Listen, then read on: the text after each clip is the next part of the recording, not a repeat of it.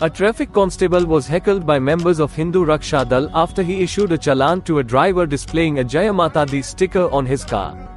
In a video that has gone viral on social media, the traffic policeman can be seen surrounded by a group of people, while Pinky Chaudhary, the national president of the Hindu Raksha Dal, argues with him.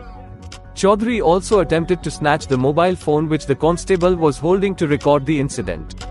The Motor Vehicles Act prohibits the display of religious or caste-specific stickers on vehicles.